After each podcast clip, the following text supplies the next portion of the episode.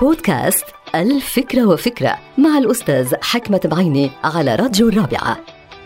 بيحتار البعض أحيانا بعدم قدرتهم على تحديد غاياتهم هن الشخصية بالحياة يعني شو هي غايته للإنسان بالحياة. في أشخاص ما بيعرفوا شو هي الغاية وما بيعرفوا كيف يحددوا غايتهم في الحياة. المشكلة في تحديد الغاية في الحياة أنه هي مسألة نسبية تماما. ما لها علاقة بقواعد محددة. طبعا هناك خطوط عريضة لموضوع الغاية في الحياة. من هالخطوط العريضة أنه تكون الغاية شريفة ومفيدة ومستدامة.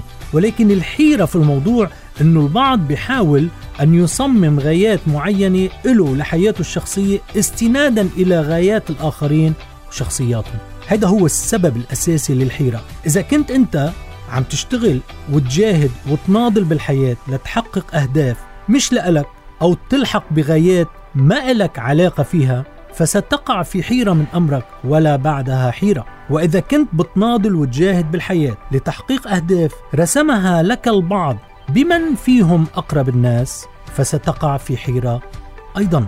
فلا تصمم أهدافا قرأت عنها ولا تلحق بغايات سمعت عنها بل حاول أن تحقق أهدافك أنت وترسم خطط للوصول إلى مبتغاك أنت. الغاية من الحياة أنه أنت تحقق ما تريد وعلى قياسك الشخصي شرط أن تكون تلك الغايات غايات شريفة وإنسانية ومفيدة لك ولأسرتك ولمجتمعك. انتهت الفكرة. هذه الحلقة مقتبسة من كتاب الفكرة وفكرة.